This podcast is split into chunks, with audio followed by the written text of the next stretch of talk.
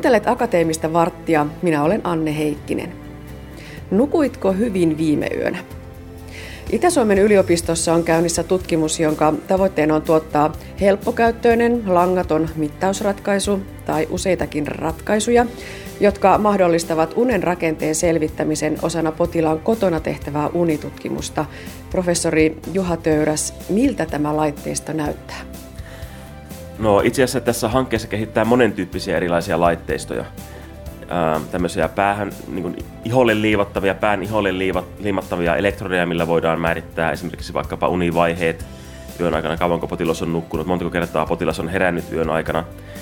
Ää, sitten tässä kehittää laitteistoja, mikä asetetaan esimerkiksi kaulan ympärille, joka mittaa ää, hengitysääniä, ää, veren happisaturaatiota.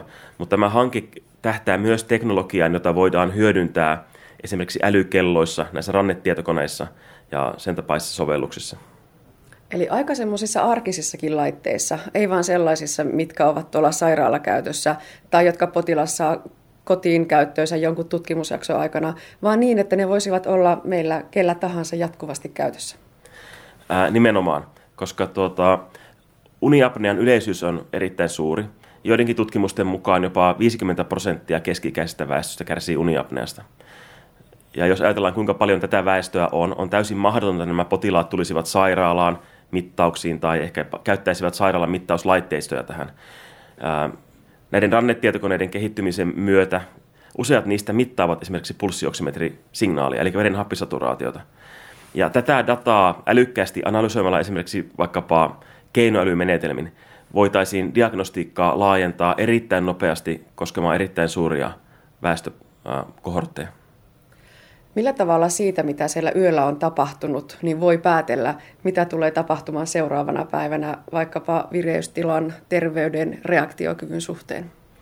No ihan meidän uusimmat tulokset viittaavat siihen, että jos mitataan veren happisaturaatiota edellisenä yönä, sen perusteella voidaan ennustaa käyttäen keinoälymenetelmiä ja erittäin suuria potilasmateriaaleja näiden keinoälymenetelmien opettamiseen.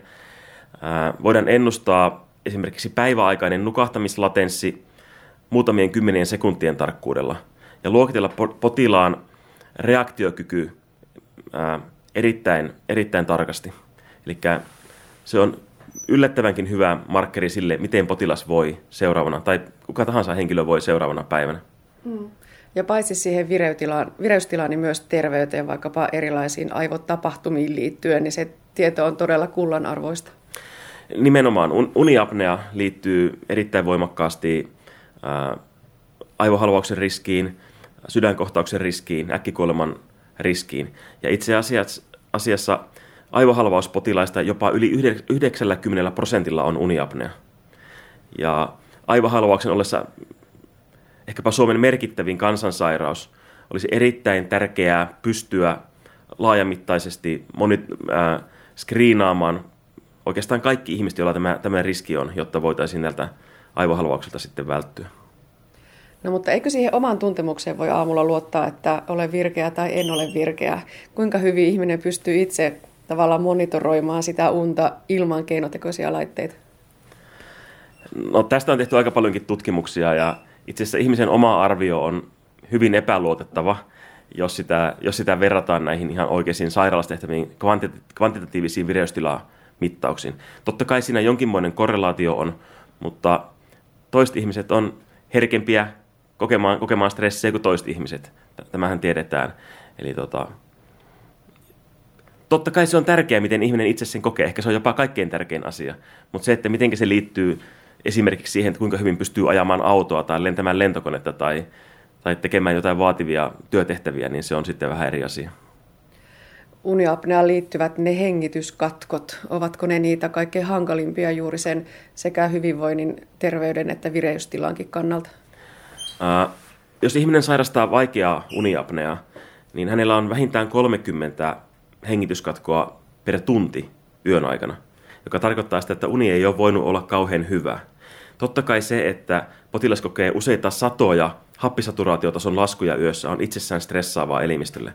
Mutta se, että potilas havahtuu unesta satoja kertoja yön aikana, on terveydelle erittäin haitallista pitkällä tähtäimellä, mutta myös tämän seuraavan päivän toimintakyvyn kannalta. No voiko Juha Töyräs sanoa, että tämänhetkinen uniapnean diagnostiikka on kallista ja epätarkkaa?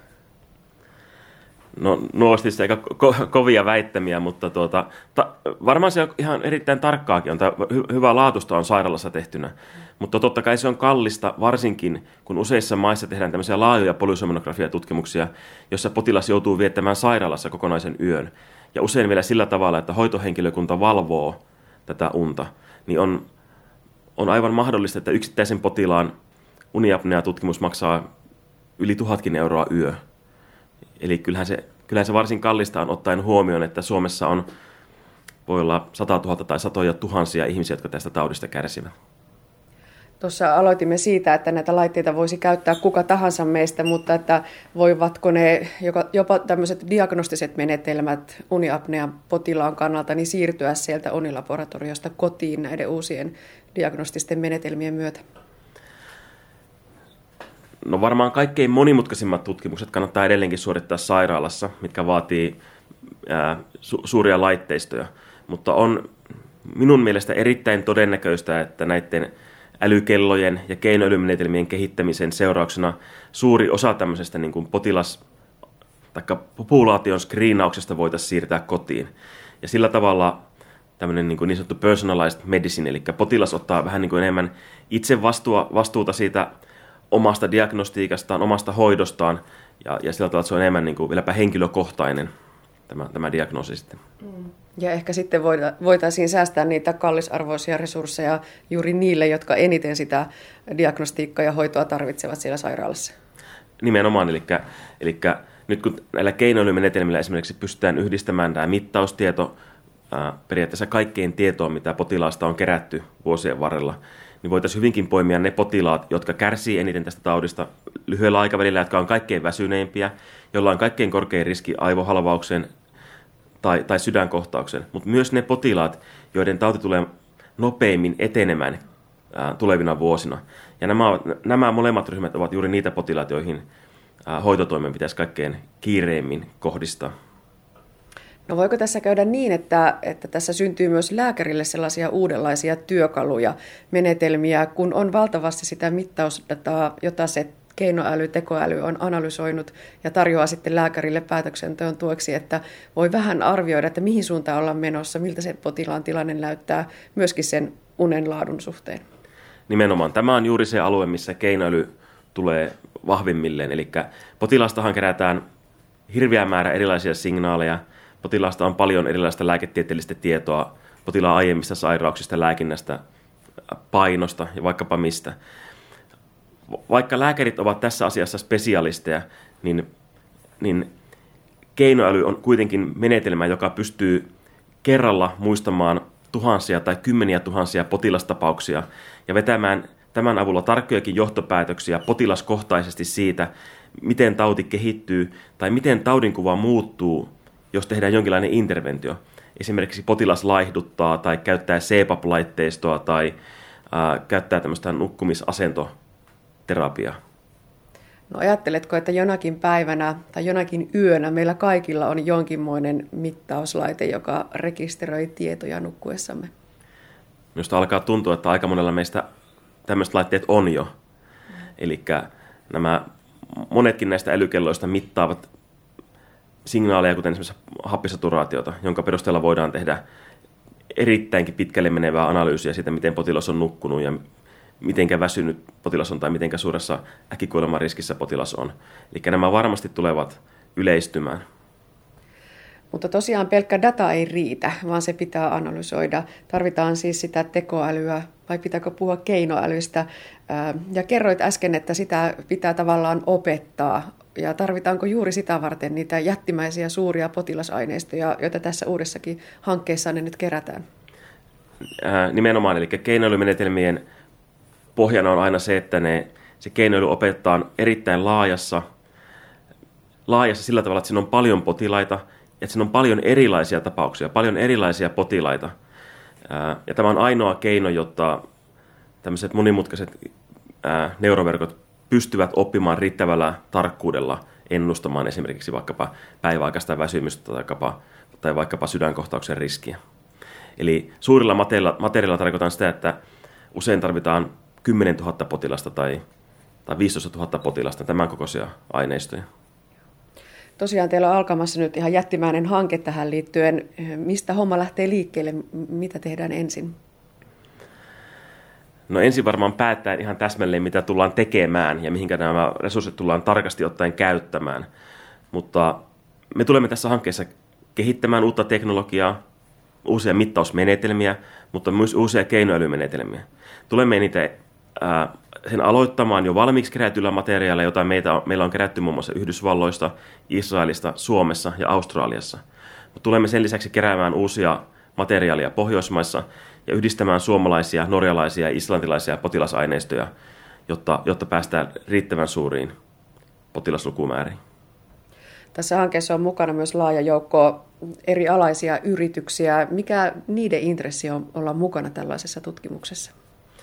Todellakin tässä hankkeessa on monia yrityksiä kaikista Pohjoismaista, esimerkiksi Nokia, suurehko, suurehko suomalainen yritys, ää, ää, Bittium, tämmöinen keskikoinen suomalainen kansainvälinen yritys, Nox Medical Islannista, joka on yksi maailman johtavia uniapnean diagnostiikkalaitteiden kehittäjiä, ja sitten on joukko tämmöisiä suomalaisia ja ulkomaalaisia startup-yrityksiä.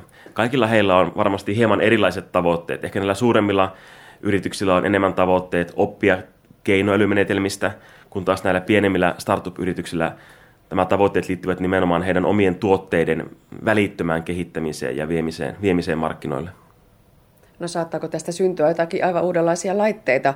Nyt me on puhuttu tässä muun muassa niistä älykelloista tai erilaisista muista mittauslaitteista, joita itse kultakin löytyy nyt ranteesta, mutta että onko visiona joku muu, jonkinlaisen muu laitteisto ihan kuluttajakäyttöön?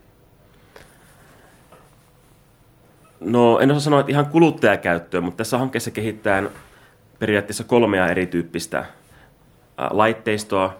Niiden lähtökohta on enemmän ehkä tässä alkuvaiheessa siihen, että ne on ei sairaalassa käyttäviä laitteita, vaan kotona käyttäviä laitteita, mutta ehkä perustuen sairaalassa tehtävään lähetteeseen tai tautiepäilyyn. Mutta, mutta nämä menetelmät, erityisesti nämä keinoälymenetelmät, tulevat erittäin voimakkaasti soveltumaan myös tämmöisen kuluttajaelektroniikka-käyttöön.